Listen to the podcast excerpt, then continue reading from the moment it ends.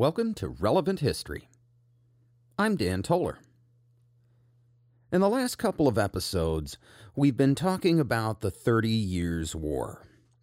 This is a religious conflict that started in the Holy Roman Empire with Protestants, dukes, and princes fighting against the Catholic Emperor Ferdinand II. But this war would ultimately draw in multiple outside powers, including the powers of the Dutch Republic, Denmark, and Sweden on the Protestant side, and the Spanish Empire on the Catholic side. If you are a new listener, I'd highly suggest you go back to episode 36, A Fire in Bohemia, and start there. But if you are feeling confident, go ahead and keep on listening.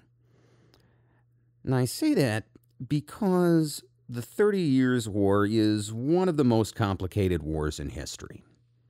It goes on for three decades, and the combatants are always changing, right? Denmark gets into the game for a few years, then taps out. Even so, at least so far, we have been able to draw a line between the two sides. From 1618 to 1635, if I were to tell you the religion of a European ruler, you would know which side they favored Protestant or Catholic. But as I mentioned at the end of the last episode, things are about to change. In 1635, King Louis XIII of France, a Catholic, is going to officially enter the war on the Protestant side. He does so at the urging of his first minister, Cardinal Armand Jean Duplessis, Duke of Richelieu, who is better known to history as Cardinal Richelieu. And in my humble opinion, by the way, uh, Cardinal Richelieu is probably the most underrated figure in all of history. You can judge for yourself anyway. Uh, Richelieu is a man of the church, but he takes the Protestant side in the war for more mundane reasons. Good old fashioned power politics. See, at this time, the German branch of the Habsburg family rules in the Holy Roman Empire, while the Spanish Habsburgs have not just Spain, but also the Duchy of Milan in northern Italy, as well as the Spanish Netherlands. Right, if you look at a map at this time in Europe, uh, France is basically surrounded by Habsburgs, and Richelieu sees this as an existential threat to the French Bourbon dynasty. In fact, France has already been involved in the Thirty Years' War behind the scenes, well before they actually get French troops involved directly in the action. So, before we go forward and talk about the next phase of the war, let's go backward. I want to talk about what's been going on in France all this time. So, set your time machines back to the year 1585. The place is Paris, France, and young Armand Jean Duplessis, the future Cardinal Richelieu, is born. The newborn baby is so sickly that his parents won't even take him out of the house. And even in these very pious times, it is not until May of 1586 that he's actually baptized, which is eight months after his birth. But despite his frail childhood, Armand is his parents' third son. And there is a tradition among Catholic European nobility. The eldest son inherits the lands and title. The second son joins the church, and the third son joins the military. So, as the third son, Armand only receives a basic education, roughly the equivalent of high school today, uh, before he enters the academy, uh, which is France's newly founded military academy, and he does this at the age of 15. In the academy, he learns the art of war, which will prove useful during his long career. By the way, he also engages in the kind of romantic pursuits you might expect from a young nobleman with a military career ahead of him. Uh, suffice it to say that he will have to be treated for gonorrhea during this time frame. But fate has different plans in store for the young Armand Duplessis.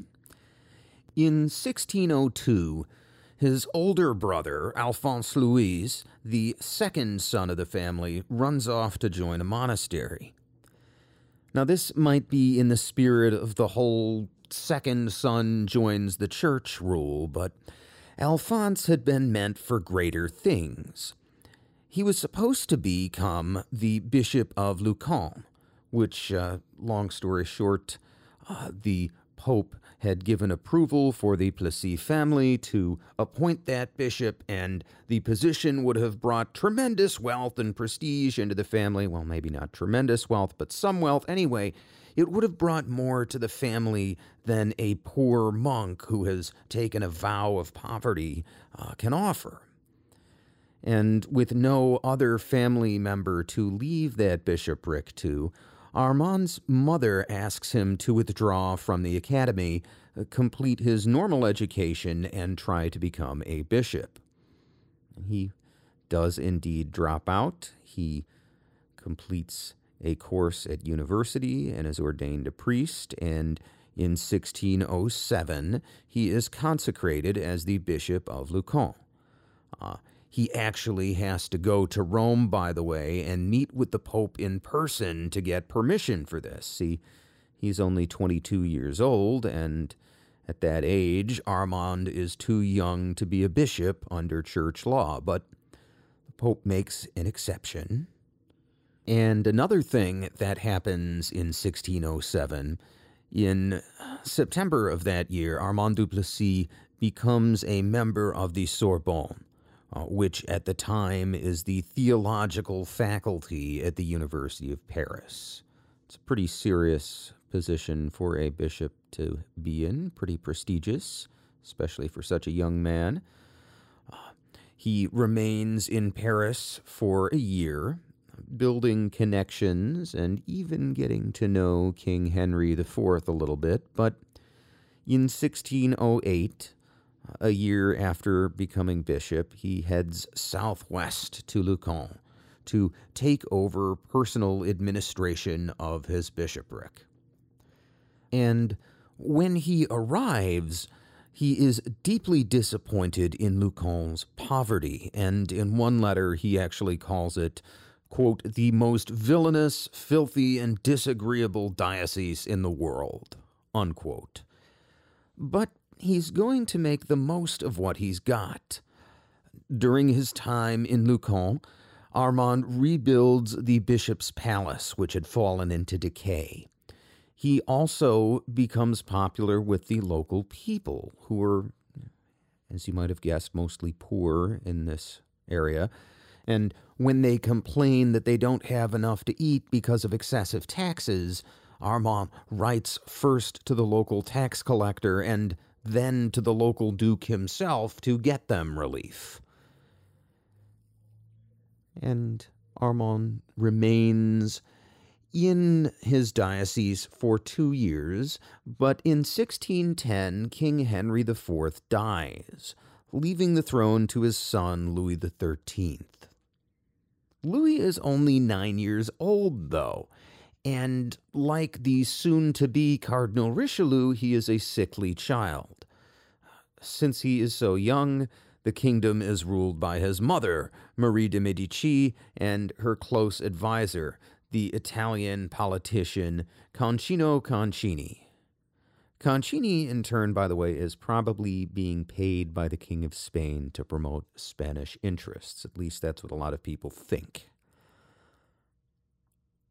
France at this time has a large population of Protestants who are called uh, Huguenots. Henry IV had actually been a Huguenot before converting to Catholicism to take the throne, and his reign had been a time of religious toleration. But while Marie de' Medici maintains his tolerant policies, key Protestant leaders are concerned that she and eventually Louis XIII is going to roll back those freedoms. So, in 1614, uh, Henry II de Bourbon, Prince of Condé, a close relative of Louis XIII, leads a group of Huguenots in a walkout from the royal court. They begin building an army to defend their religious freedoms, but eventually they come to an agreement before this becomes an all out rebellion. Both sides will stand down and they will convene a meeting of the Estates General. The Estates General is an assembly of the leaders from throughout France, and at the time it's France's only national legislative body. The term estates comes from the fact that the representatives come from three different classes. The first estate refers to the Catholic Church and represents bishops, priests, monks, and nuns. The second estate refers to the landed nobility, local dukes and counts, petty princes, and so on. And uh, the third estate refers to the people, or more accurately, uh, the professional and merchant classes, what we modern folks would call the bourgeoisie. Marie de' Medici rigs the elections to ensure that a majority of representatives from all the estates are pro royalist. And among the representatives for the First Estate is none other than the Bishop of Luçon, Armand Duplessis. In the 1614 meeting of the Estates General is not that important in and of itself.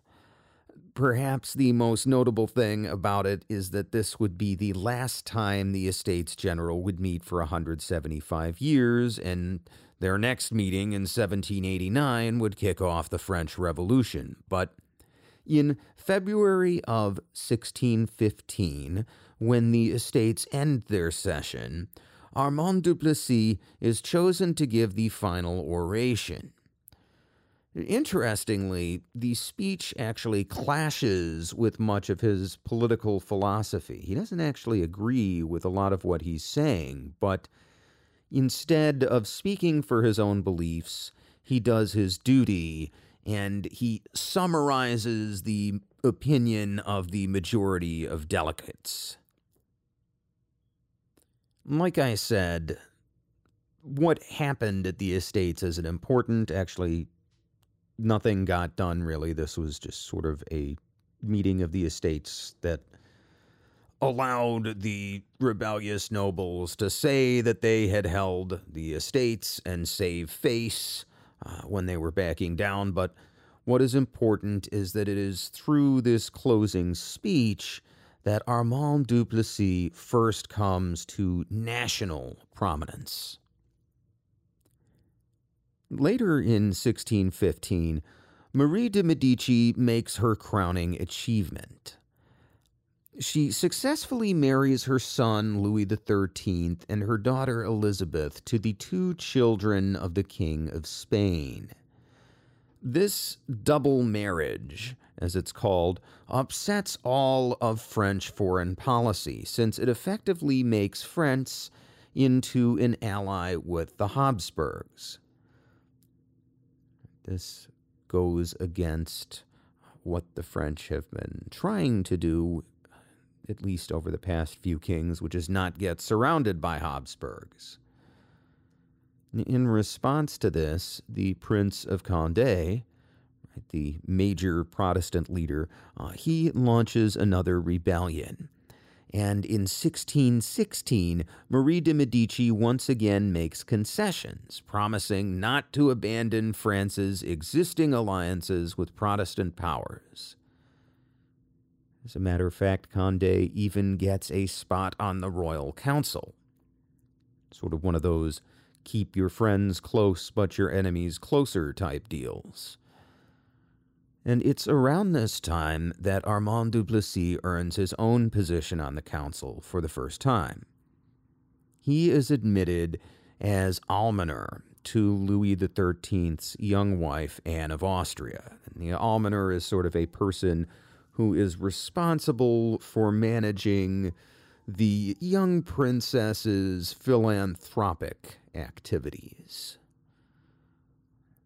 He is a financial manager of sorts in this role, but he proves his worth as an informal ambassador to the Prince of Condé and other Protestant leaders. By this point, uh, Marie de' Medici's Italian friend, Concino Concini, right, that guy who may or may not be getting paid by the King of Spain, well, he is now first minister in all but name. And in a complex plot, he and some other ministers have the Prince of Condé arrested, along with a handful of other nobles, on trumped up charges. Now, this once again cements Catholic dominance over the royal council, and Richelieu is promoted to Secretary of State in the now slightly smaller royal council. And in this position, he finds the army desperately short of money, and he even advances some of his own wealth to pay the French troops.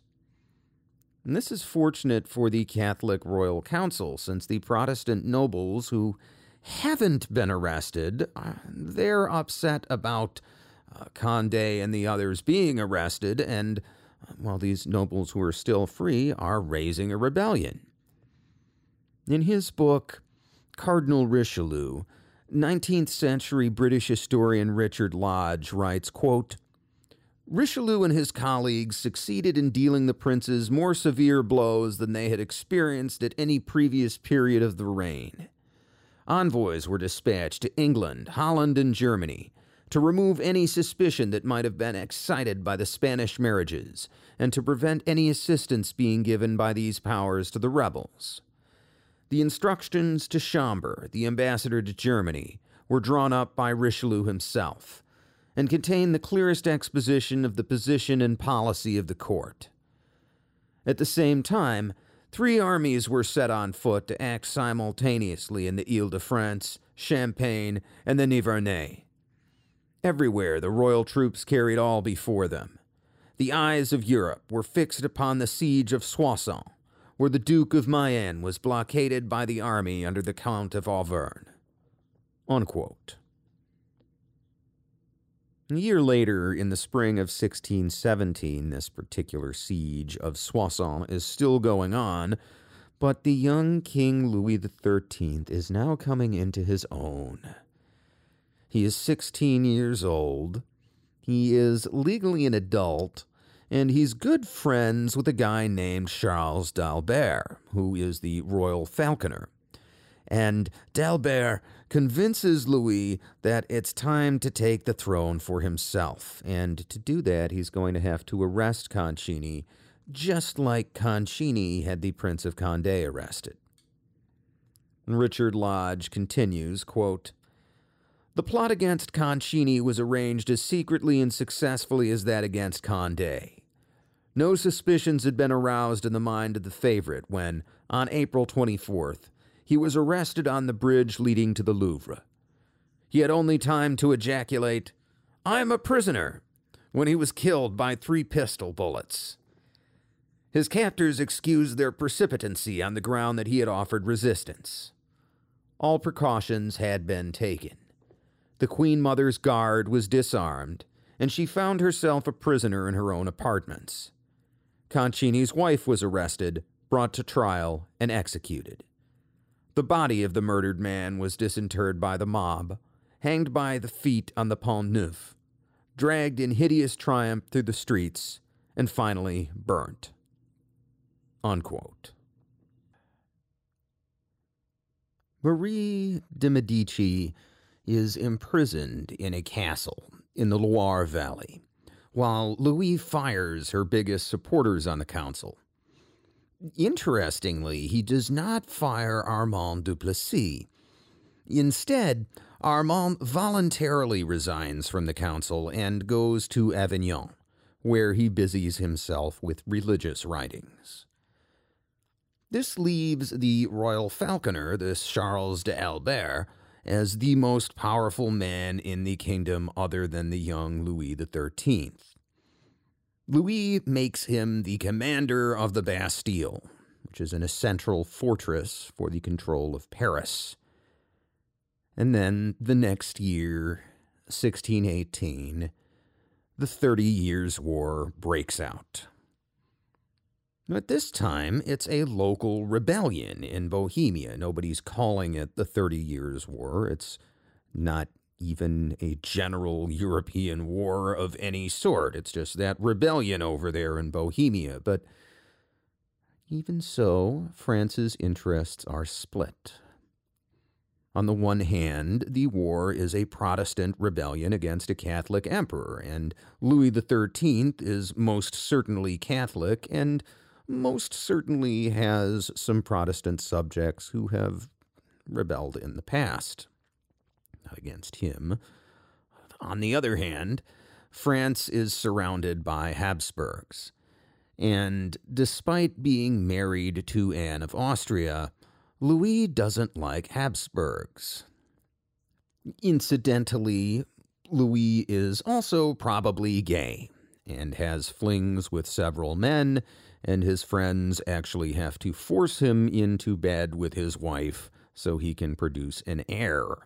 So perhaps this ambivalence towards uh, females in general has something to do with why the royal marriage doesn't pull him in the direction of the Habsburgs. But regardless, France stays neutral at this time in the war. They have no reason to get involved in some rebellion in Bohemia, regardless of what they might secretly hope about the outcome. Meanwhile, at home in France, uh, Charles d'Albert soon becomes even less popular with the nobles than Concini had been. When Louis first took the throne for himself, the rebellious nobles had surrendered. Louis had actually welcomed those rebellious nobles, the ones from the siege of Soissons. Well, he had welcomed them to his royal court with honor, as if they had been fighting in his name against the Queen Mother's armies. But despite the Protestant nobles' hopes, their hopes are soon dashed. Indeed, so are the hopes of the Catholic nobles. See, d'Albert eliminates a tax called the paulette. This is a special tax that office holders can pay to the king in order to make their offices hereditary. So, if you're the governor of a certain region, for example, you're the governor of Brittany, uh, you can pay one tenth of your annual revenue to the king. And in exchange, instead of the title reverting to the crown on your death, your son will inherit your title.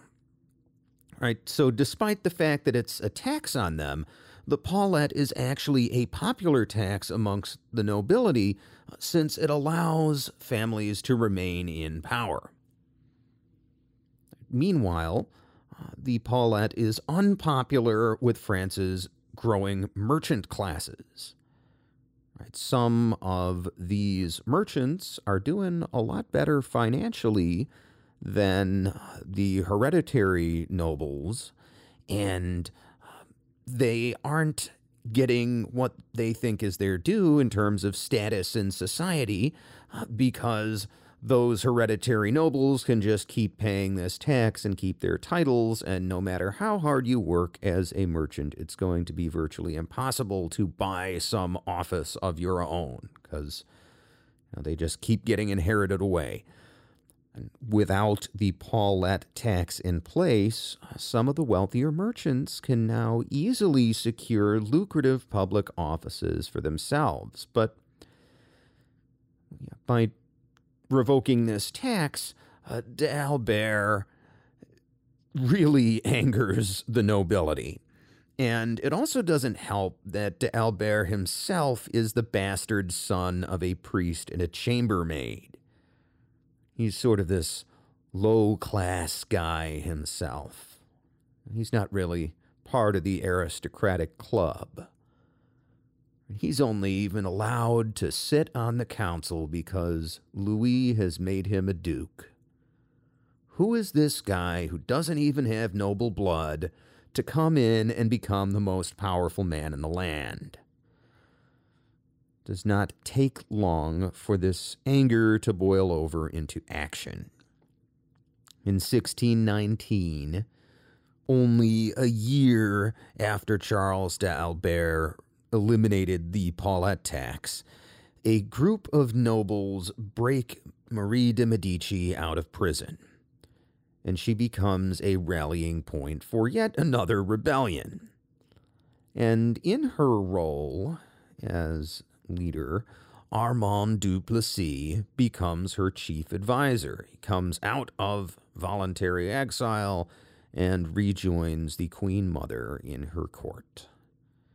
And in this role, he tries to mediate between Marie de' Medici and Louis XIII, but Louis is firmly in the thrall of d'Albert, who is his favorite person at this point.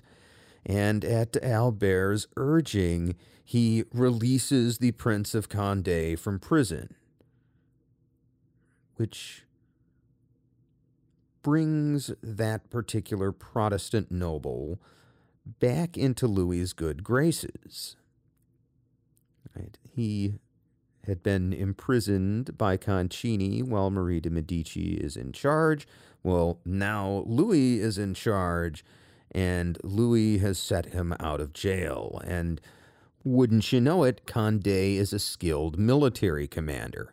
And in August of 1620, the royal army meets the rebel army of Marie de' Medici in the field, and the royal army easily wins. This does not completely crush the rebellion, though, just sets them back a little bit. And in October of 1620, following up on this victory, Louis XIII makes yet another major error, and he does it again at d'Albert's urging. Right? He annexes a province. This is a province that has had sort of a semi autonomous status. It's the province of Béarn in southwestern France. This was a Huguenot Protestant province with local religious liberties, and now Louis makes it royal land and he abolishes the local government and appoints a new government made up only of Catholics and revokes Huguenot religious freedoms. On Christmas Day, a number of Protestant nobles meet in the city of La Rochelle, a major port in southwestern France, that general area, and La Rochelle is dominated by Huguenots. So there's a heavily Protestant area in France at this time, and these people hold a vote. They decide that they don't want to be part of France anymore they're going to form a republic, and they elect a guy named Henri, Duke of Rohan, to be their leader. So now Louis XIII is facing a Huguenot rebellion in the south of his country, and he still hasn't settled things with his mother and these nobles.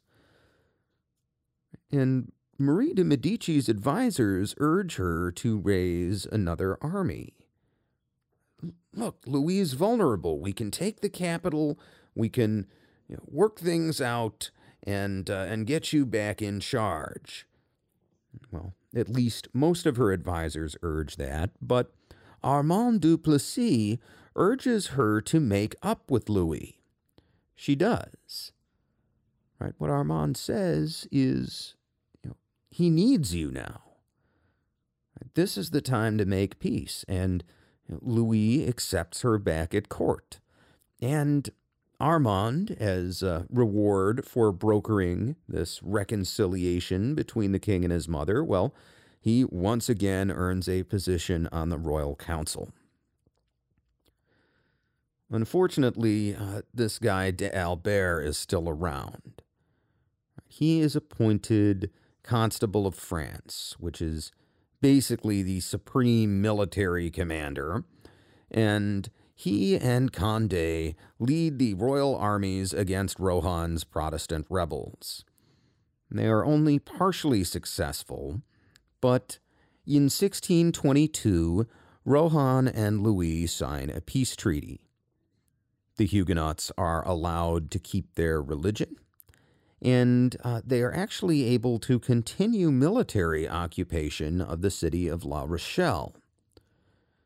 In return for this, they have to destroy another major fortress that they hold. They have to destroy the fortress at Montpellier, and they have to swear loyalty to Louis as their king. During this time, the royal council also gets another shakeup. Charles d'Albert dies from a fever during a siege in 1621 and a man named Charles de la Vieuville takes his place. But Vieuville is a terrible financial manager, and there are rumors of corruption. So, in 1622, he is replaced by Armand Duplessis.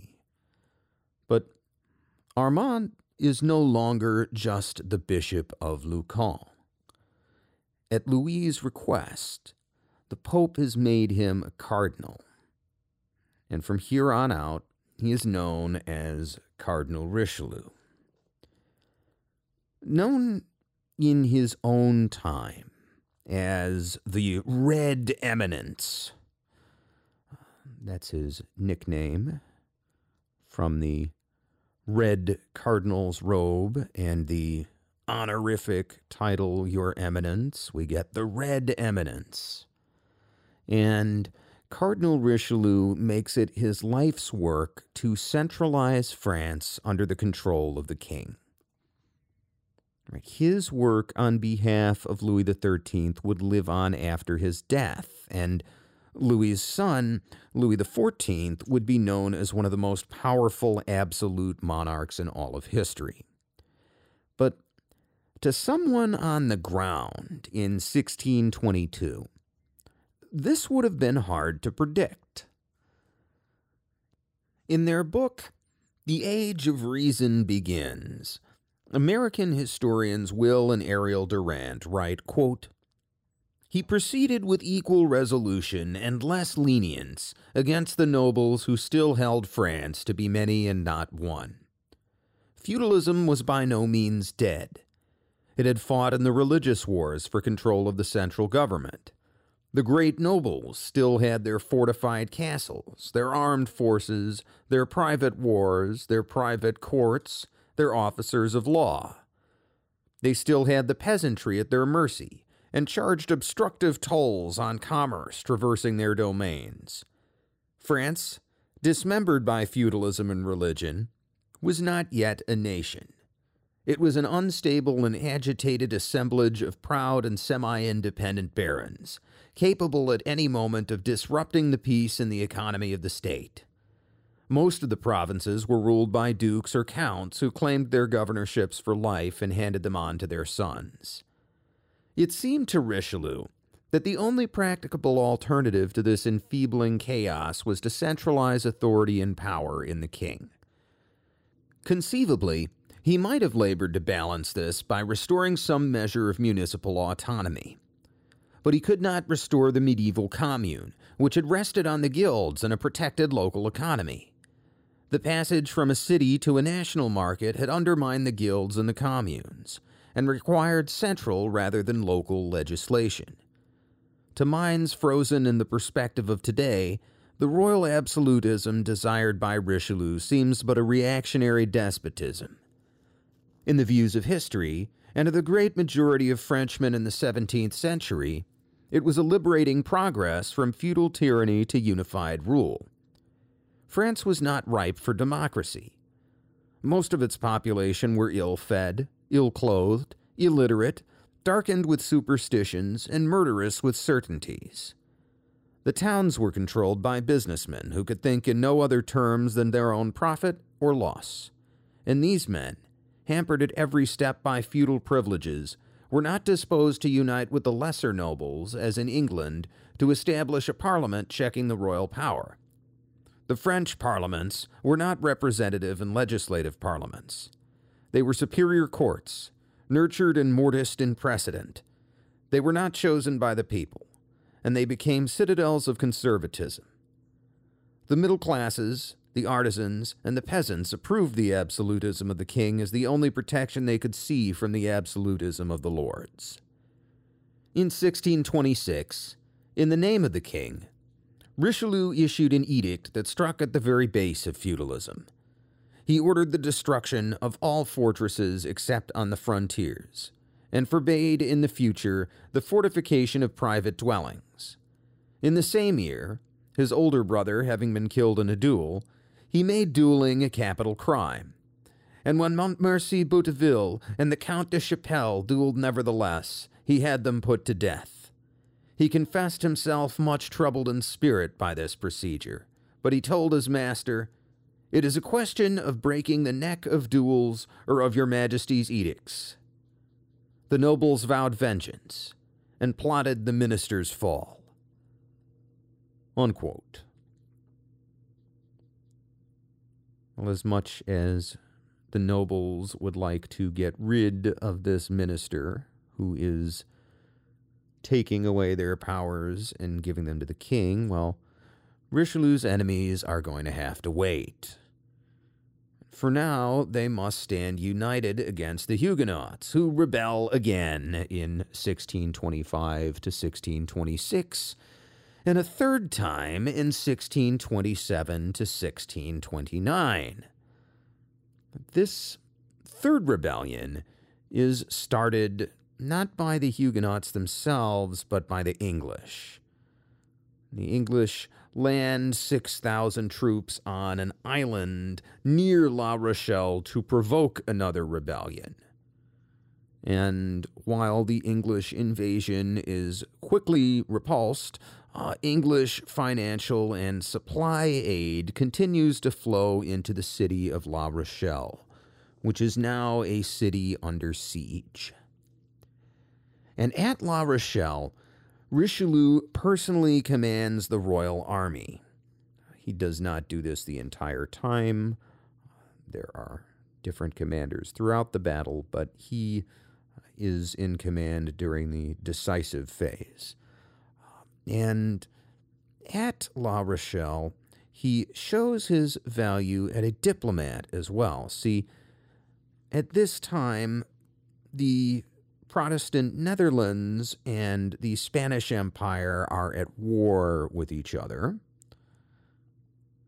And even so, uh, Richelieu manages to rent warships from the Netherlands while also securing the help of a royal fleet from Spain as well to try and bottle up this port. See, I love this about this guy. He's a priest He's a politician, he's a diplomat, and he's a general. Uh, you just don't get people like that anymore. And as the French field commander, he's going to put to use all of the skills and knowledge he learned as a young man at the military academy. Now, La Rochelle at the time is a major commercial hub located on the Bay of Biscay. That's on the French Atlantic coast. At the time, it has a population of about 28,000, which actually, believe it or not, makes it one of the most populous cities in France. And the city is built around a natural harbor.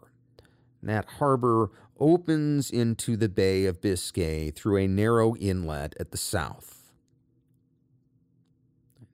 The city has traditionally been ruled by its burghers, that's the merchant classes, and they have full authority over the city's defenses, and they have maintained a strong wall around the entire city with artillery mounted along the top and a moat running the full circumference. Outside of this wall, by the way, La Rochelle is surrounded by marshes to the east and west, so that the only open path for a siege army is from the north. And in addition to all of this, La Rochelle's defenses have recently been overhauled. Outside the main walls, there are additional fortifications called uh, ravelins. These are separate triangular outworks where defenders can fire on any army approaching the main walls, catch them in a crossfire. And there are additional ditches and moats, and a complicated system of locks and sluices that allowed the defenders to flood or unflood particular parts of the defenses as needed. The only gap in this defensive system is at the narrow opening to the inner harbor on the city's south side. that opening is flanked by a pair of massive towers, and these towers are connected by a massive chain. And that chain is kept pulled tight across the entrance just above the waterline. So ships cannot pass through, and then when friendly ships need to get by, they'll quick lower the chain and the ship will pass through, and then they'll raise the chain back up. And Oh, yeah, if that's not enough, the Rochellais, the people of New Rochelle, well, they have put out detailed fake blueprints of the defenses to confuse any attackers. This is not going to be an easy or short siege. But for Cardinal Richelieu, this battle is do or die. See, papers captured from an English envoy show that Spain has been talking with England behind France's back. And they're considering revoking their support for King Louis and even secretly funding the Huguenots. These same papers also provide evidence that Holy Roman Emperor Ferdinand II is planning to take advantage of French weakness to seize some disputed territory along the border between France and the Empire. The Habsburgs have France surrounded. They are planning to take advantage of this Huguenot rebellion, and Cardinal Richelieu badly needs to make a show of strength. Now, Charles de Valois, who had commanded the first royal forces on the scene, he's already given Richelieu a good start. He has repaired and reinforced the Fort St. Louis, which is a fort that sits along the coast just to the west of La Rochelle. This partially isolates the city since guns on the fort can fire out into the outer harbor at approaching ships. They can also exchange cannon fire with the guns on the city walls, which they've been doing. Uh, Richelieu and this commander de Valois confer. They agree that taking La Rochelle by a direct assault is impossible. Instead, they will have to choke it off and starve out the defenders. So the Royal Army, numbering more than 22,000 men at this point, they dig a long trench around the city and the surrounding swampland as well uh, to cut it off by land. They build fortifications along this trench with artillery to deter anyone from trying to break in or out. They're ships patrol outside the harbor and drive off any English ships attempting to relieve the defenders. And Louis XIII himself arrives on October 12, 1627, to supervise the siege. But as winter sets in, he gets tired of life in a military camp and returns to Paris, leaving Cardinal Richelieu once again in supreme command of his army. Richard Lodge writes, quote, Richelieu had now the opportunity of displaying the military tastes and capacity which he had developed in his younger days. Attired in a garb which betrayed the soldier rather than the ecclesiastic, he undertook the personal direction of the siege works by land and sea. The strictest discipline was maintained, and the cardinal triumphantly compared his camp to a well ordered monastery. The men were well paid, well fed, and well clothed, a striking contrast to the condition of most of the armies of that period, and the amount of sickness was surprisingly small. Unquote. Even as Richelieu is running this well ordered camp, the defenders are pouring everything they have into keeping their city safe. Every man, woman, and child in La Rochelle has some role to play in the battle, whether it's bringing water to the men on the walls, or repairing damage to the defenses, or keeping watch over the harbor. But their food supplies are starting to dwindle and those women and children need to eat. So the mother of the Protestant leader, the Duke of Rohan's mother, a woman named Catherine de Parthenay, and an influential rebel leader in her own right, uh, de Parthenay asks Richelieu to let women and children leave the city. Richelieu is stone cold. He replies that Either everyone leaves the city, meaning they surrender, or nobody's getting out. And let's be clear what he's doing here. He's making sure there are as many people in La Rochelle as possible, especially non combatants, specifically so that their food supply runs out faster. Well, shortly thereafter, word comes that English ships are on the way to resupply the Rochelle. And as soon as that word comes, the Spanish ships outside the harbor turn back for home. They have an excuse. They say that they plan on attacking the English next summer, but Richelieu remembers that piece of intelligence he got saying that the Spanish were going to betray him. And more importantly, at the moment, uh, the absence of the Spanish ships leaves him without enough ships to stop the city of La Rochelle from getting resupplied. And English ships start running the blockade and bringing food to the defenders. So Richelieu comes up with a plan. He decides to build a wall of some kind across the harbor mouth, outside the walls of La Rochelle, to completely encircle the city. Richelieu is not sure entirely how he's going to do this, but he's willing to pay for the necessary expertise, and so he hires a famous Italian engineer named Pompeo Targone to design this seawall. Now, this is no small task. The gap from one shore to the other outside the mouth of the harbor is more than nine tenths of a mile.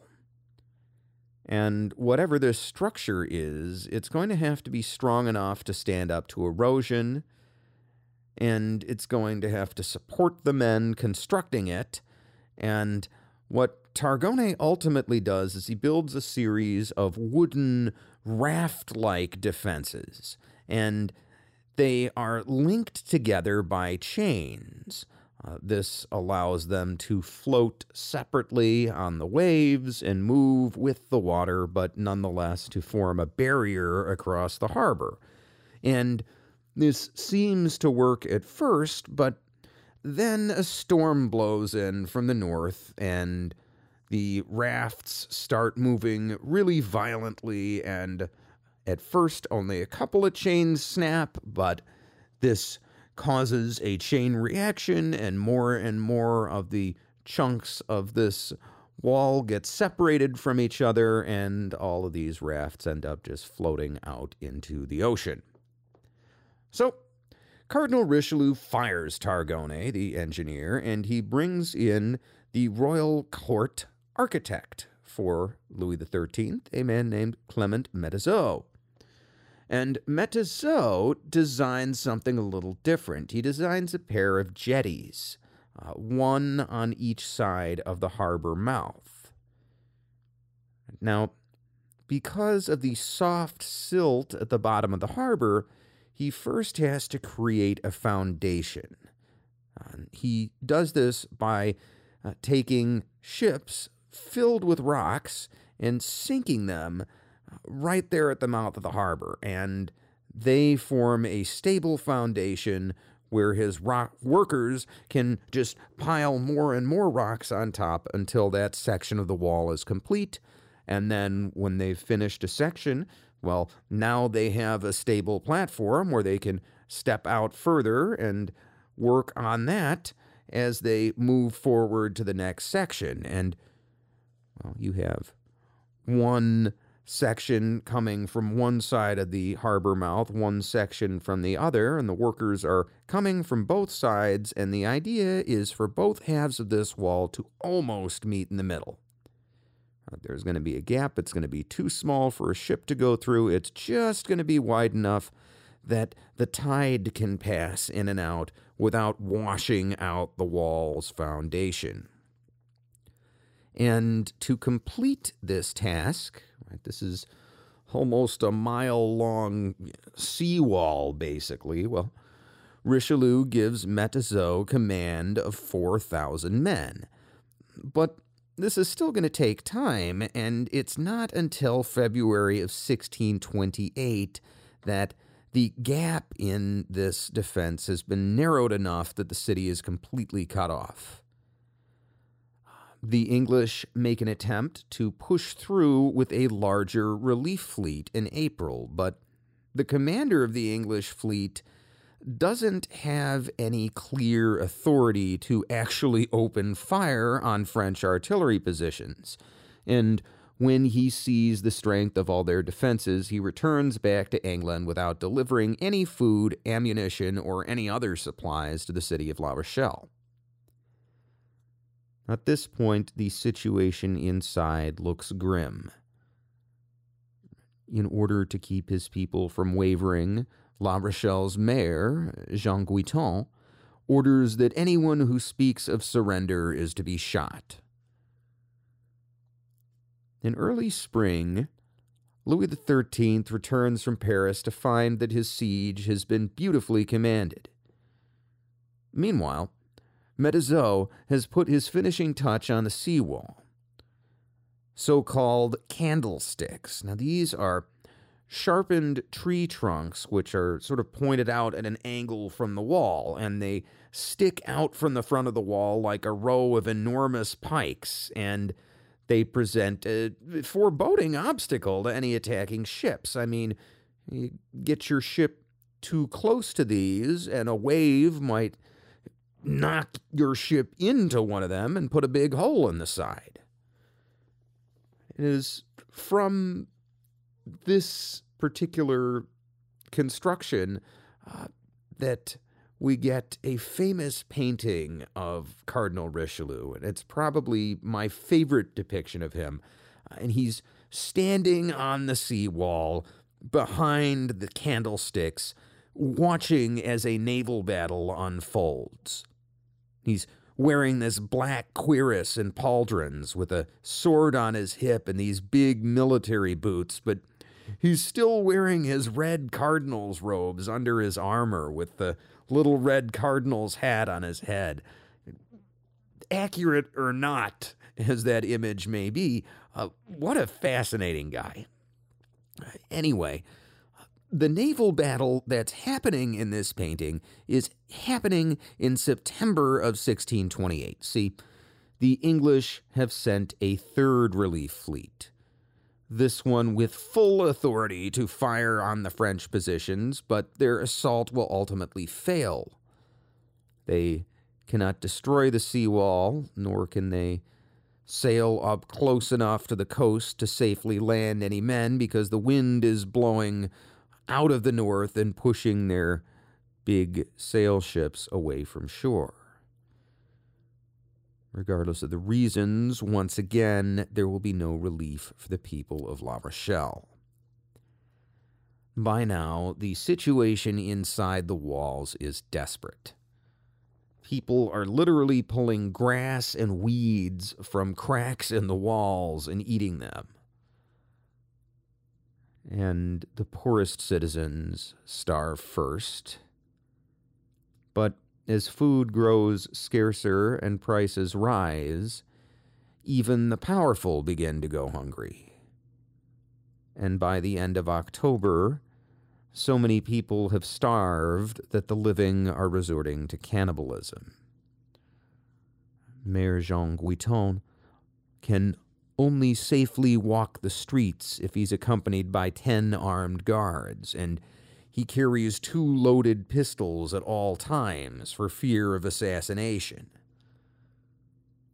And then eventually, on October 26, 1628, he sends an emissary to Richelieu to ask for peace terms. On October 28th, after more than 14 months under siege, La Rochelle officially surrenders. Of the 28,000 inhabitants at the beginning of the siege, more than 22,000 men, women, and children have died. And in a bizarre twist, a storm destroys Richelieu's seawall just a few days after the surrender. The main Huguenot leader, the Duke of Rohan, will continue to fight on elsewhere in Protestant majority lands, but after the fall of La Rochelle, his only source of foreign support is covert funding from Spain. in June of 1629, Rohan finds his own army under siege he surrenders to Louis XIII. Both sides are tired of war, and Richelieu in particular is concerned about the Habsburg menace more than about saving face while making this peace deal. So, under the terms of peace, the Huguenots retain their religious freedom. However, they lose the right to maintain any armed fortifications anymore. Richelieu is eager to move forward, and he does what he always does he turns an enemy into a friend. He gives Henri, the Duke of Rohan, a major leadership position in the royal army. During the last year of the Huguenot uprising, Richelieu also goes to war against the Spanish in northern Italy. He does so directly and Louis XIII goes with him. The politics here are complicated, but basically the Spanish are picking on the Duchy of Mantua, which is a French ally. And the Royal French Army defeats the Spanish troops in the area and forces their surrender before returning to France to finish off the Huguenots. In December of 1629, after the end of the Huguenot uprising, Richelieu must go again to northern Italy, this time alone, to battle both Spanish and imperial forces who are harassing France's Italian allies. Spain is at war with the Netherlands right now, and they're moving supplies through northern Italy, then through the Holy Roman Empire to their troops in the Netherlands. And these French allied states are in their way. And in his mission here, Richelieu is appointed, quote, Lieutenant General representing the person of the king with his army, both within and without the kingdom. Unquote. and after some minor successes across the Alps, Richelieu returns to France to join Louis XIII in an invasion of the Duchy of Savoy, which is a large Spanish allied territory in what is now southeastern France. The invasion, which Richelieu orchestrates, is successful. And without their Savoyard allies in northern Italy, the Spanish armies are once again forced to concede. Meanwhile, in addition to all of this fighting in northern Italy, Richelieu has been working in the background against the Holy Roman Emperor Ferdinand II. At this point in the Thirty Years' War inside the empire, Denmark has just surrendered, and the Protestant side in the Thirty Years' War is on its knees. Now, Sweden is technically at war with the empire still, but most of the Swedish army is tied up in Poland. Well, seems like with the Danish dropping out, the Swedish might be next. So Richelieu sends envoys to broker a peace between Sweden and Poland. And this allows Swedish King Gustavus Adolphus to put all of his focus on his war with the Empire. And thanks to the fact that France is a wealthy nation at this time, uh, Richelieu is also able to help fund Sweden's armies. This keeps the Protestants in the war, in the fight against the Holy Roman Emperor, and keeps Ferdinand from being a threat to France in the meantime. And all of this advances the interests of the French nation, but it infuriates not just the Queen Anne of Austria, but the Queen Mother Maria de' Medici. Remember, she too is a part of the Habsburg family.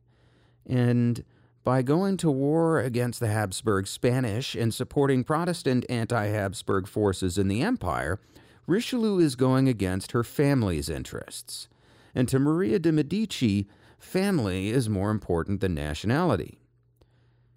And Maria gets to spend a lot of time with Louis XIII during this time. In September of 1630, Louis falls gravely ill and he nearly dies. As a matter of fact, he receives the last rites on September 20th. Now, it probably doesn't help that his doctors are bleeding him every day, but he eventually recovers. But while he was feverish, he promised his wife and his mother that he will dismiss Richelieu as soon as the war is over. Richelieu is still in northern Italy, wrapping up a few things at this time, but Marie de' Medici is ready, and she even comes up with plans for Richelieu's replacement, a family friend of hers named Michel Marillac. Richelieu begins his march back to France, and Marie is ready to put her plan into action. Here's what happens next, according to Richard Lodge. Quote, she believed that the Italian difficulty was at an end, and that Louis would now dismiss the hated minister, whom he no longer needed.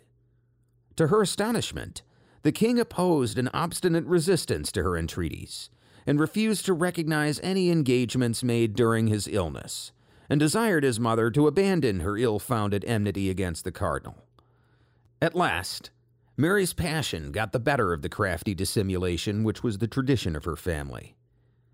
On November 10th, she picked a violent quarrel in the king's presence with Madame de Combalet, the cardinal's favorite niece. After upbraiding her in language that would have disgraced a fishwife, she bade her leave her service and presence forever. The king himself escorted the young woman, weeping and scared by such an unexpected scene, to the door, soon afterwards entered by the uncle. Mary de' Medici turned her fury upon him with the same vehemence of language and gesticulation. Richelieu made no attempt to defend himself, but listened in respectful silence and quitted the room. Then the queen turned to her son.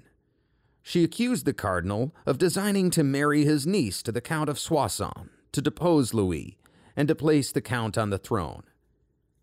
Forgetting that she supplied evidence of a preconcerted conspiracy, she divulged her schemes for the conduct of the government after Richelieu's fall. Michel Marillac was to become chief minister, and his brother was to assume the supreme command of the army. The king made no attempt to interrupt or reply to this violent monologue. He retired to his chamber and threw himself in a rage upon his bed. He was unwilling to quarrel irretrievably with his mother, but he had no intention of parting with his minister.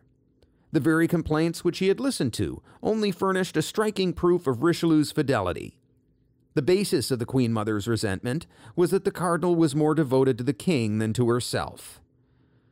Louis's Chamberlain and favorite, Saint Simon, father of the famous memoir writer, strengthened his resolution by urging that he had duties not only as a son, but also as a king, and that the cardinal was necessary to France. To escape any further maternal intimidation, the king determined to depart for Versailles. Meanwhile, Marie de Medici had convinced herself that her son's silence implied acquiescence. The news of her victory was circulated through Paris, and couriers were sent to announce the cardinal's downfall to foreign courts. The French courtiers crowded to the Queen Mother's magnificent palace, the Luxembourg, to offer their congratulations. The rumor spread that Richelieu was collecting his papers and valuables and was preparing to depart from Paris, if not from France. And it is true that the cardinal was profoundly discouraged. He knew how a violent woman may influence, in spite of himself, a man who dislikes to have troubles and displeasure around him. He may well have feared that Mary de Medici's estimate of her success was no exaggeration. While he thus desponded and hesitated as to his future course, a messenger arrived to bid him join the king at Versailles. Louis had never really doubted as to his ultimate decision. He was conscious that his reign owed its success and its reputation to the cardinal, and if he had to choose between his mother and his minister, his mind was already made up. He only waited till he was safe from interference to announce his determination. On the next day, Michel Marillac was called upon to surrender the Great Seals, and a courier was dispatched to Schomberg, ordering him to arrest Marshal Marillac and to send him a prisoner to France. November 11, 1630, has come down to history as the Day of Dupes. Richelieu's position was all the stronger for the failure of the attack upon him. Marie de Medici was compelled to acknowledge her defeat, and in December she controlled her rage so far as to be formally reconciled with the cardinal and to resume her seat in the council. But she had no intention of abandoning her desire for vengeance on the man who had thwarted and humiliated her. As open violence had failed, she determined to try once more the paths of intrigue. Her elder son had escaped from her influence, but she still had some control over his younger brother. Gaston's importance as heir apparent to the throne was far greater than his own abilities would have given him, and he was readily induced to fall in with his mother's wishes. In January 1631, he appeared in the cardinal's chamber and openly renounced his friendship. Directly afterwards, he set out for Orleans. It was the intention of the Queen Mother to rally round her second son all the elements of opposition to the monarchy and if necessary, to trust to the chances of a civil war. Richelieu fully appreciated her designs. To allow her to remain in impunity at court would only strengthen and encourage her faction, and the king was easily persuaded to separate himself from an influence which he now dreaded and disliked. The court journeyed to Compiègne, and the queen mother followed to watch her son. Early in the morning of February 23rd, the king and the cardinal hurried back to Paris. Anne of Austria was ordered to follow her husband, but was allowed to take a tender farewell of her mother in law, with whom she had been closely united of late years by common antipathy to Richelieu. They never met again. Marie de Medici received written instructions to retire for a time to Moulins, as circumstances made her presence at court undesirable.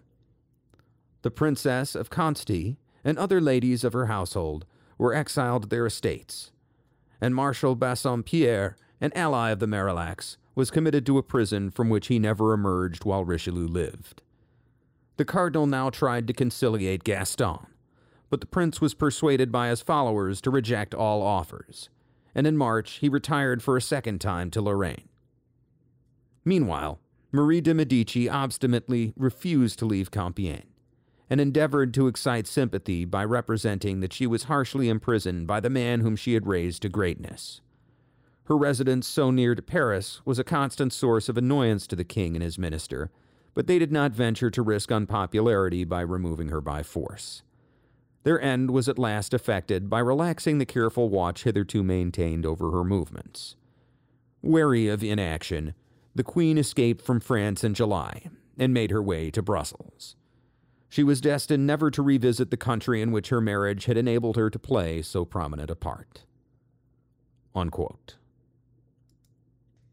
And with Maria de Medici out of the picture, Cardinal Richelieu is now free to serve as Louis XIII's first minister, at least for now, without anyone plotting behind his back. And indeed, Richelieu will be the first minister to the King of France from 1630 to the end of his life. And meanwhile, from 1630 to 1635, Richelieu continues to fund the Swedish war effort against the Holy Roman Empire without getting directly involved in the conflict in Germany. And to pay for this, he reforms the French tax collection system. He replaces appointees from local lords with tax assessors answerable directly to the king. This keeps local lords from taking their own cut off the top and gets more of that money where it belongs in the royal treasury and this further centralizes French power in the hands of the king. Richelieu also works to further cement his own power. He makes it clear that he is not a man to be trifled with or even lightly opposed. One of Richelieu's policies in his tenure as first minister is that he only wants walled cities on the border of France. He's getting rid of walled cities and fortified castles in the interior of France, where, as he sees it, their only purpose is to be used by rebels. And there's a city called Loudun that refuses to tear down its walls and castle.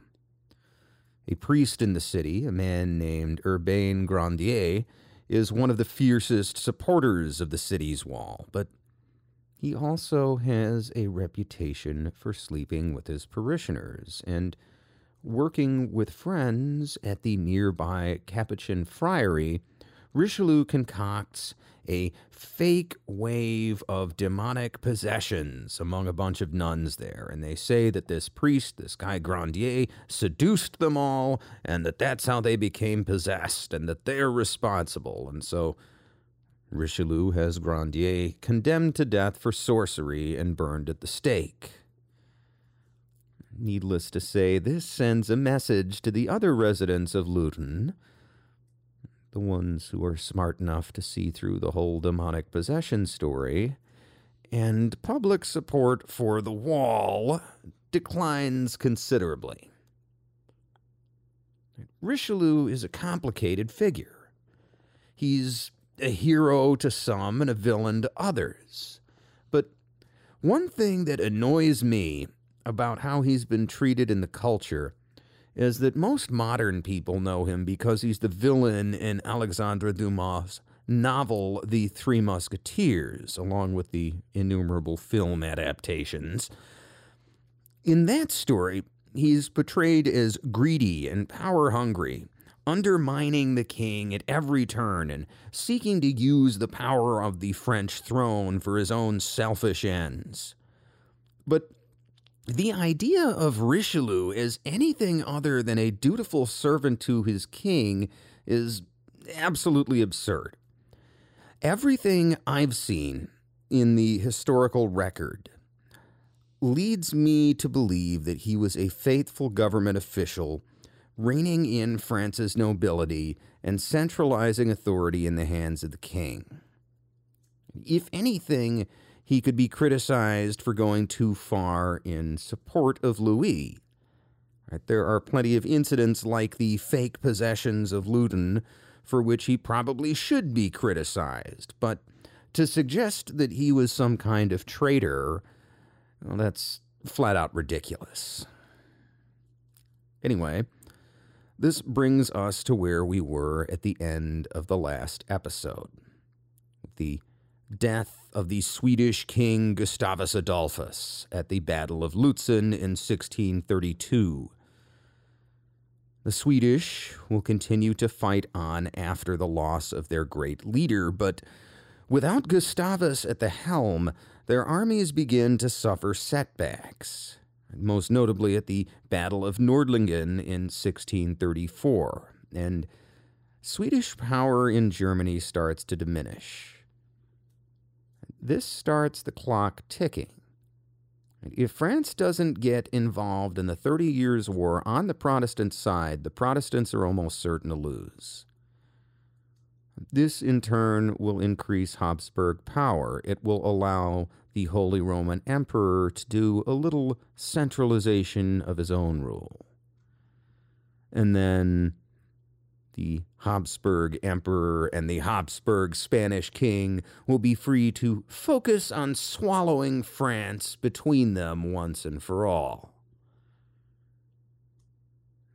The Spanish are hoping to keep France quiet during this time. They don't do a very good job of it. They actually provide Cardinal Richelieu with an excuse to go to war. In March of 1635, they have already kidnapped the Elector of Trier. This is a Catholic bishop. He's one of the most powerful Catholic figures in the Holy Roman Empire, and he's been a supporter of the emperor throughout the Thirty Years' War. But he's also a French ally. Right? And the Spanish want him to give them a right of way through his land. Among other concessions, he's one of those guys whose land they would like to go through for uh, the sake of their war in the Netherlands, and he's not willing to let them do that. And a little later on, in March of 1635, the French respond. French forces march into northern Italy again, and they attack Catholic imperial allies in an effort to cut off Spanish land access from the Netherlands. Right, fine, you're moving troops through Trier now. Well, we'll take some of this land in northern Italy. How do you like that? In May, Richelieu launches an invasion of the Spanish Netherlands itself. 27,000 French troops join with the Dutch army to wreak havoc on Spanish lands. Now, their success is only temporary. Within a few months, Spanish reinforcements arrive to throw the French army back across the border. But France is now fully committed to war against the Habsburg powers and will remain so until the end of the Thirty Years' War. Now, I don't want to get bogged down in the military history here because most of it is just a lot of back and forth. This is a slugfest. Spain is a global empire, seems like it should have the advantage, but she's been involved in major wars for years, straining her economy. Not only that, but there's a belief in Spanish culture at this time that it's unbecoming for noblemen to engage in business. This makes Spain's leaders poorer than their other European counterparts. France, on the other hand, is a comparatively wealthy nation, and while the French Empire is a much smaller one than the Spanish, Spain no longer enjoys the same absurd level of naval dominance she enjoyed a generation before. So this is a closer fight than a lot of people at the time might have expected. A lot of observers expected that the Spanish would win this one easily. And instead, there is this long back and forth, both between northern France and the northern Netherlands, or uh, Spanish Netherlands, or uh, between southern France and northern Spain. This is a two front war, and uh, both fronts see a lot of action, but not a lot of actual territory changes hands. And meanwhile, military action inside the Holy Roman Empire is even more difficult for all parties. Right?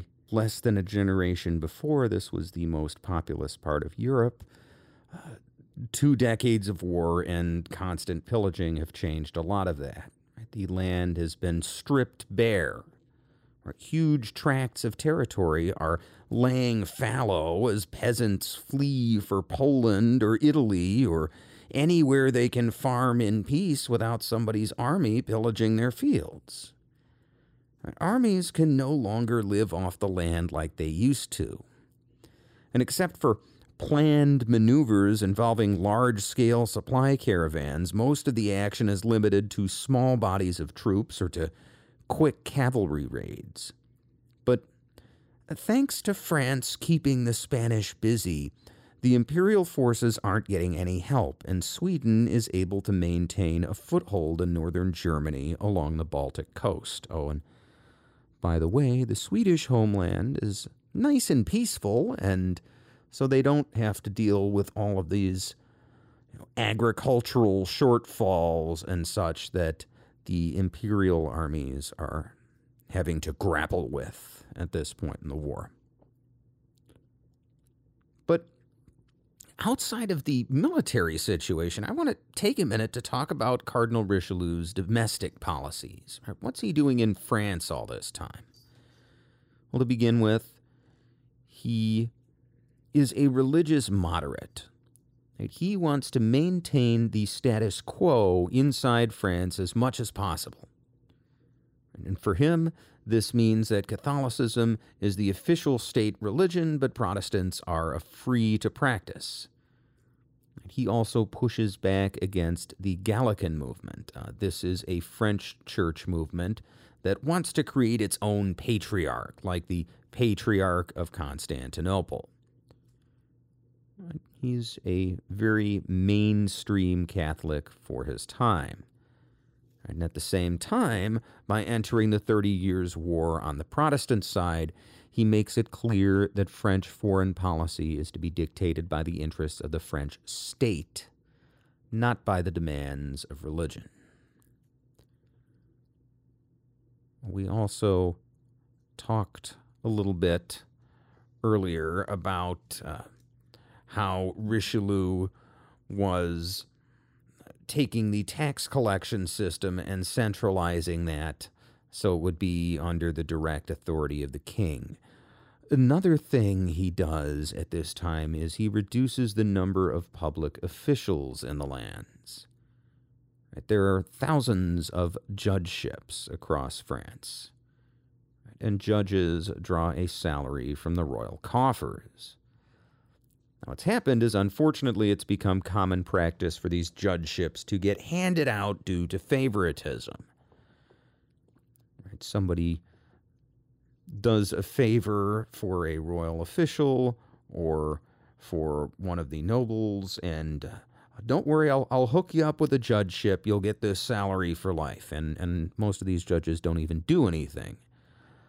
So Richelieu reduces their number and this frees up money for the war effort, and it simultaneously streamlines the French judicial system because there are fewer judges, and all of the ones who are being paid are actively working.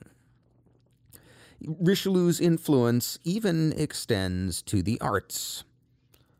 Right? He is a lover of literature. And he builds his personal library and he leaves his collection to the Sorbonne upon his death. He also grants an official royal charter to the Académie Française, that is, a group of literary scholars who promote French literature. the Academy still exists today and serves as the official government authority on French grammar and vocabulary. Richelieu even takes an interest in the theater. This is an art form that is frowned upon in 17th century France. Don't you know those actors are just a bunch of perverts? Well, Richelieu is a fan, and he opens a theater in his own personal palace, which sets the tone for many of the other powerful people in Paris, and all of these things will help France to flourish into the cultural superpower that it would become in the next century. Like we discussed, though, the broad thrust of Richelieu's policy is centralization. The nobility are not there to rule like they did under the remnants of the old feudal system. They exist to serve the king, and the king exists to serve France. I'm about to read a passage from Richelieu's political testament. In it, he urges King Louis to always put the public interest first. Oddly enough, he uses Spain as an example of this, and while Richelieu has been criticized by his fellow Catholics for allying with the Protestants in the Thirty Years' War, let's not forget that the Spanish had been funding Protestant rebels in French lands as well. Anyway, here is a man of the church talking about politics not from the perspective of religious interests or even dynastic interests, but from the perspective of national interests. Richelieu writes, quote, The public interest must be the only end of the prince and of his counselors, or at the least, both are obliged to take it so seriously that they put it above all others. It is impossible to conceive of the good that a prince and those who serve him in his affairs can do if they follow this principle religiously. And one cannot imagine the evil that can happen in a state when the private interest is put above the public and regulates it. True philosophy, Christian law, and politics teach us this truth so clearly that the counselors of a king should keep reminding him of such a necessary principle nor can the prince be too severe in punishing any of his counselors who are miserable enough not to practice it. I cannot help but note in this regard that the prosperity that has always accompanied Spain in recent times has no other cause than the care of its council in putting the interests of the state above all others, and that most of the misfortunes that have happened to France have been caused by the excessive attachment of many of those who have been employed in its administration to their own interests, while harming those of the public. The ones have always followed the public interest, which by its nature has inspired them to do what is best for the state. And the others, by doing everything to suit themselves, have often deterred them from their proper end. Death or a change of ministers has never brought any transformation to the Council of Spain, but it has not been the same in this kingdom whose affairs have not only changed with the change of counselors, but vacillated so much under the same ones that such behavior would have certainly ruined this monarchy if God in His mercy had not bailed this nation out. If the variety of our interests and our natural inconsistency often carry us to the brink of disaster, we are so frivolous and incapable of standing firm even for our own good that our enemies do not have the time to react properly, and so to profit from our faults. Since your council has changed its behavior of late, your affairs have also taken a turn to the great benefit of your kingdom. And if the example of the reign of your majesty is followed in the future, your neighbors will no longer have the advantages that they have had in the past. But if this kingdom partakes of their wisdom, it will doubtless have a share in their good fortune, since although being wise and fortunate is not always the same thing, the best thing one can do to avoid being unfortunate is to take the path of prudence and reason, and not the unbridled one of most men, and particularly of the French. If those whom your majesty will trust with the care of your affairs have the capacity and integrity of which I have spoken above, you will only have to watch out for yourself concerning this matter, which should not be difficult for you, since the interest and the personal reputation of a prince only have the same end. Princes are ordinarily willing enough to enforce the general laws of their states, because by doing this, they have only reason and justice in mind, which is easy enough to do when there is no obstacle in their path. But when the opportunity arises to get some beneficial institutions underway, they do not always show the same firmness because this is when the interests of someone or other, piety and compassion, favor and pressures oppose as good intentions. And they often do not have willpower to disdain those individual concerns. It is on such occasions that they must gather all their forces, keeping in mind that those whom God has chosen to govern others must do only what is best for the public and oblige it to follow altogether. Unquote. Shortly after France gets involved in the Thirty Years' War, in 1637, Holy Roman Emperor Ferdinand II dies. And his son, Ferdinand III, takes over. Ferdinand III is 29 years old and has only known war for the last 19 of those years. And he's tired of war. And he inherits an empire that is in bad shape, both morally and financially. He immediately enacts a policy of religious tolerance and he makes overtures for peace to the other powers. But the war has taken on a momentum of its own. And not even the Holy Roman Emperor is able to stop it. By the year 1641, the back and forth war that kicked off in 1635, well, has started to turn in the French favor. France has pushed the Spanish all the way back across the Pyrenees. Portugal, which had been ruled by the Spanish king when the war broke out, well, it's now an open revolt seeking to once again become independent. Slowly but surely, France is winning the war. Unfortunately, while Richelieu is only 56 years old, he is not well. He's always been frail, but now he suffers from tuberculosis, malaria, and kidney stones. Rumors of him having gonorrhea are almost certainly false. He fooled around a little as a young man, he was treated then, but Richelieu seems to have taken his vow of chastity seriously once he entered the priesthood, and the only woman in his life outside of politics is his niece, Marie Madeleine d'Aiguillon, with whom he is very close. Well aware of his own mortality, Cardinal Richelieu works to complete his political testament. This is his guide to statesmanship. It's as bold and insightful as anything Machiavelli wrote. We just quoted from it. And he also mentors a new advisor to replace him at King Louis's side. This new advisor is the 39 year old Giulio Mazzarino. Mazzarino is a young nobleman and accomplished diplomat from Rome. As a young man, he had gotten into gambling debts in Spain and almost been forced into a marriage just to collect the dowry and pay off his debtors. But eventually he settled down, and although he remains a little bit of what we would now call a party guy, none of this stops him from being an important diplomat. Throughout the 1630s, relations have been tense between the Pope and Louis XIII.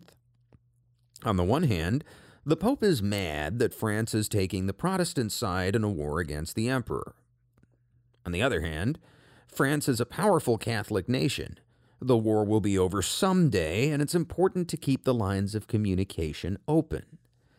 But neither Louis XIII nor Richelieu trusts most of the bishops in Rome at the time, most of them are Spanish and they openly hate Cardinal Richelieu. So Mazzarino becomes indispensable to both sides during Richelieu's wars with the Spanish and their proxies in northern Italy. He's somebody both sides trust. Uh, more than once, he negotiates a peace deal. In one case, as two armies are about to meet, he actually rides his horse out in the middle of the battlefield, risking his own life and waving a newly signed peace treaty overhead to get the two sides to back down. Because of his importance, Richelieu nominates him as a cardinal in 1639. By the end of the year, the Pope has made him one, despite the fact that he's not a priest and will never become one. In this case, the position is honorary. And it's to represent that he has done a lot of work for the Catholic Church and holds authority from the Pope. Mazzarino will now be known as Cardinal Mazarin, and he will be Richelieu's primary deputy. And just as Richelieu has guided the beginning of Louis XIII's reign, Mazarin will continue in his place all the way through the early part of Louis XIV's. Unfortunately, Cardinal Mazarin is not the only person Cardinal Richelieu has been mentoring. In 1632, he had introduced a young man named Henri Coiffier de Ruzé, Marquis of Cinq Mars to the young Louis. At the time, Richelieu had been using Cinq Mars to distract Louis's attention from other young noblemen who were vying for their own interests. Right? Remember, Louis is gay, and while he didn't think about things quite the same way in France at the time, he uh, certainly preferred the company of men to the company of women, and well, Richelieu wants to make sure that he has uh, some input over the type of young men Louis is associating with, and this distraction works. Louis likes Cinq Mars. He appoints him as the royal master of horse and seduces him more than once. But Cinq Mars, uh, he prefers the company of women.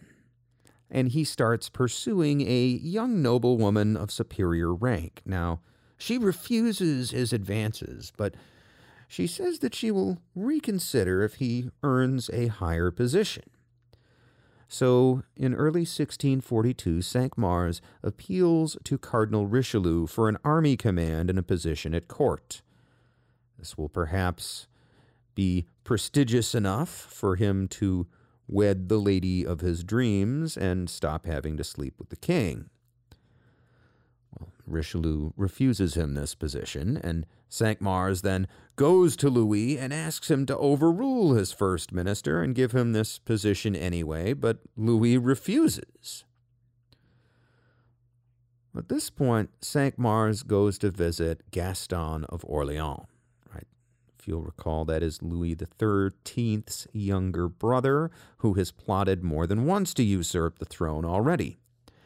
And Cinq Mars and Gaston, uh, they conspire with the Spanish to hand over the city of Sedan in northern France to a Spanish army. And after handing over this city, they're going to march to Paris at the head of this army and they're going to overthrow Louis XIII. Gaston even plans to have Richelieu assassinated. However, Gaston makes a mistake. He miscalculates. He tries to involve Louis's wife, Anne of Austria, in the plot. As a Habsburg and a relative of the Spanish king and the emperor, Gaston assumes she will be happy to see her husband overthrown in favor of a pro Habsburg king. It's not exactly clear what happens next. It's sometimes the case with these type of palace intrigues. We get different versions of the story from different people. But I'm going to go with Will and Ariel Durant's version of the story. They write that Anne of Austria believes that Louis will die soon. He's not in good health. And their son, who will one day become Louis XIV, is only four years old at this time. This means that Anne will presumably get to be regent for some time. Right, she will get to rule in Louis's place for more than long enough to set things right with Spain and the Empire, and her son will take over then, and her own blood will be king instead of this brother in law Gaston, who is not related to her by blood. So Anne sends a messenger to Richelieu with news of the plot. Richelieu, in turn, goes to Gaston and he pretends that he knows everything. He has a copy of Gaston's agreement with the Spanish, and he's going to go straight to Louis if Gaston doesn't confess first. And so Gaston confesses everything, and he rats out all of his co conspirators. So, despite planning a rebellion, Gaston is only lightly punished. He loses some military titles. I mean, he is the king's little brother after all. He's not going to get executed. Cinq Mars, on the other hand, well, he is beheaded on the orders of Cardinal Richelieu himself. When the Red Eminence gets word of the execution, he supposedly says, I wish I could see the look on his face now. By now, in late 1642, Cardinal Richelieu is near death. Even as the conspiracy of Cinq Mars comes to an end, he is preparing for his own involuntary removal at the hands of the Grim Reaper. Here is what 19th century French statesman and historian Francois Guizot has to say about Richelieu's final days. In part five of his book, A Popular History of France from the Earliest Times, he writes, quote, For several months past, the cardinal's health, always precarious, had taken a serious turn. It was from his sick bed that he, a prey to cruel agonies, directed the movements of the army, and, at the same time, the prosecution of Cinq Mars. All at once his chest was attacked, and the cardinal felt that he was dying. On the 2nd of December, 1642, public prayers were ordered in all the churches. The king went from Saint Germain to see his minister. The cardinal was quite prepared. I have this satisfaction, he said, that I have never deserted the king, and that I leave his kingdom exalted and all his enemies abased. He commended his relatives to his majesty, who on their behalf will remember my services. Then, naming the two secretaries of state, Chavigny and Desnoyers, he added, Your Majesty has Cardinal Mazarin. I believe him to be capable of serving the king. And he handed to Louis XIII a proclamation which he had just prepared for the purpose of excluding the Duke of Orleans from any right to the regency in case of the king's death. The preamble called to mind that the king had five times already pardoned his brother, recently engaged in a new plot against him. The king had left the cardinal, but without returning to Saint Germain. He remained at the Louvre. Richelieu had in vain questioned the physicians as to how long he had to live. One only dared to go beyond commonplace hopes. Monseigneur, he said, in 24 hours, you will be dead or cured. That is the way to speak, said the cardinal, and he sent for the priest of Saint Eustache, his parish. As they were bringing into his chamber the Holy Eucharist, he stretched out his hand, and, There, said he, is my judge, before whom I shall soon appear. I pray him with all my heart to condemn me, if I have ever had any other aim than the welfare of religion and of the state. The priest would have admitted certain customary questions, but treat me as the commonest of Christians, said the cardinal. And when he was asked to pardon his enemies, I have never had any but those of the state, answered the dying man. The cardinal's family surrounded his bed, and the attendance was numerous.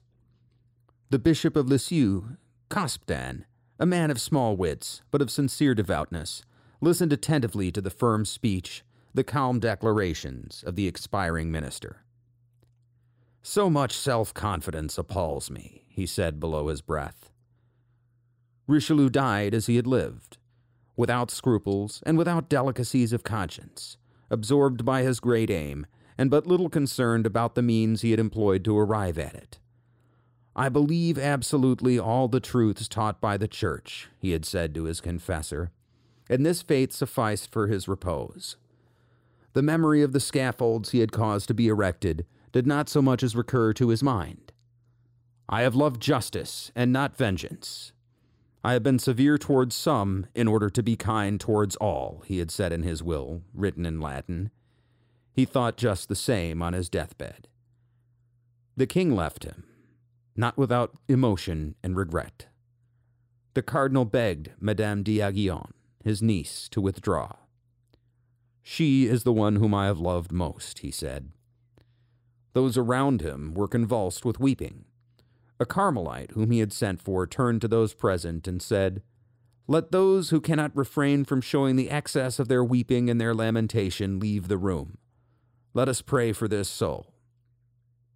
In presence of the majesty of death and eternity, human grandeur disappears irrevocably. The all powerful minister was at that moment only this soul. A last gasp announced his departure. Cardinal Richelieu was dead. He was dead, but his work survived him. On the very evening of the 3rd of December, Louis XIII called to his council Cardinal Mazarin, and next day he wrote to the parliaments and governors of the provinces God having been pleased to take to himself the Cardinal de Richelieu, I have resolved to preserve and keep up all the establishments ordained during his ministry, to follow out all projects arranged with him for affairs abroad and at home, in such sort that there shall not be any change. I have continued in my councils the same persons as served me then, and I have called thereto Cardinal Mazarin, of whose capacity and devotion to my service I have had proof, and of whom I feel no less sure than if he had been born amongst my subjects. Scarcely had the most powerful kings yielded up their last breath when their wishes had been at once forgotten. Cardinal Richelieu still governed in his grave. Unquote. If not for Cardinal Mazarin, Richelieu's rule from beyond the grave might have been short lived. On May 14, 1643, Louis XIII dies from intestinal tuberculosis. While he asked in his will that Anne of Austria not be made regent, she immediately goes to the Parliament of Paris, which is basically a Paris judicial court, and has that clause of his will annulled. And thereby, Anne of Austria becomes the regent of France, ruling in place of her son, Louis XIV. But Louis XIII only had two senior ministers at the time of his death Cardinal Mazarin and his foreign minister, Leon Bouthillier. Bouthillier has been in Richelieu's camp for over a decade and has faithfully executed his foreign policy. In Mazarin, on the other hand, Anne sees someone who might be friendlier to the Habsburgs and chooses him as her first minister. But far from abandoning Richelieu's nationalist policies, Mazarin would continue to prosecute his predecessor's wars. For another five years, the Thirty Years' War will continue to rage. But the course of history has been changed. And the final treaty may as well have been written by the Red Eminence himself. And that's why it's relevant.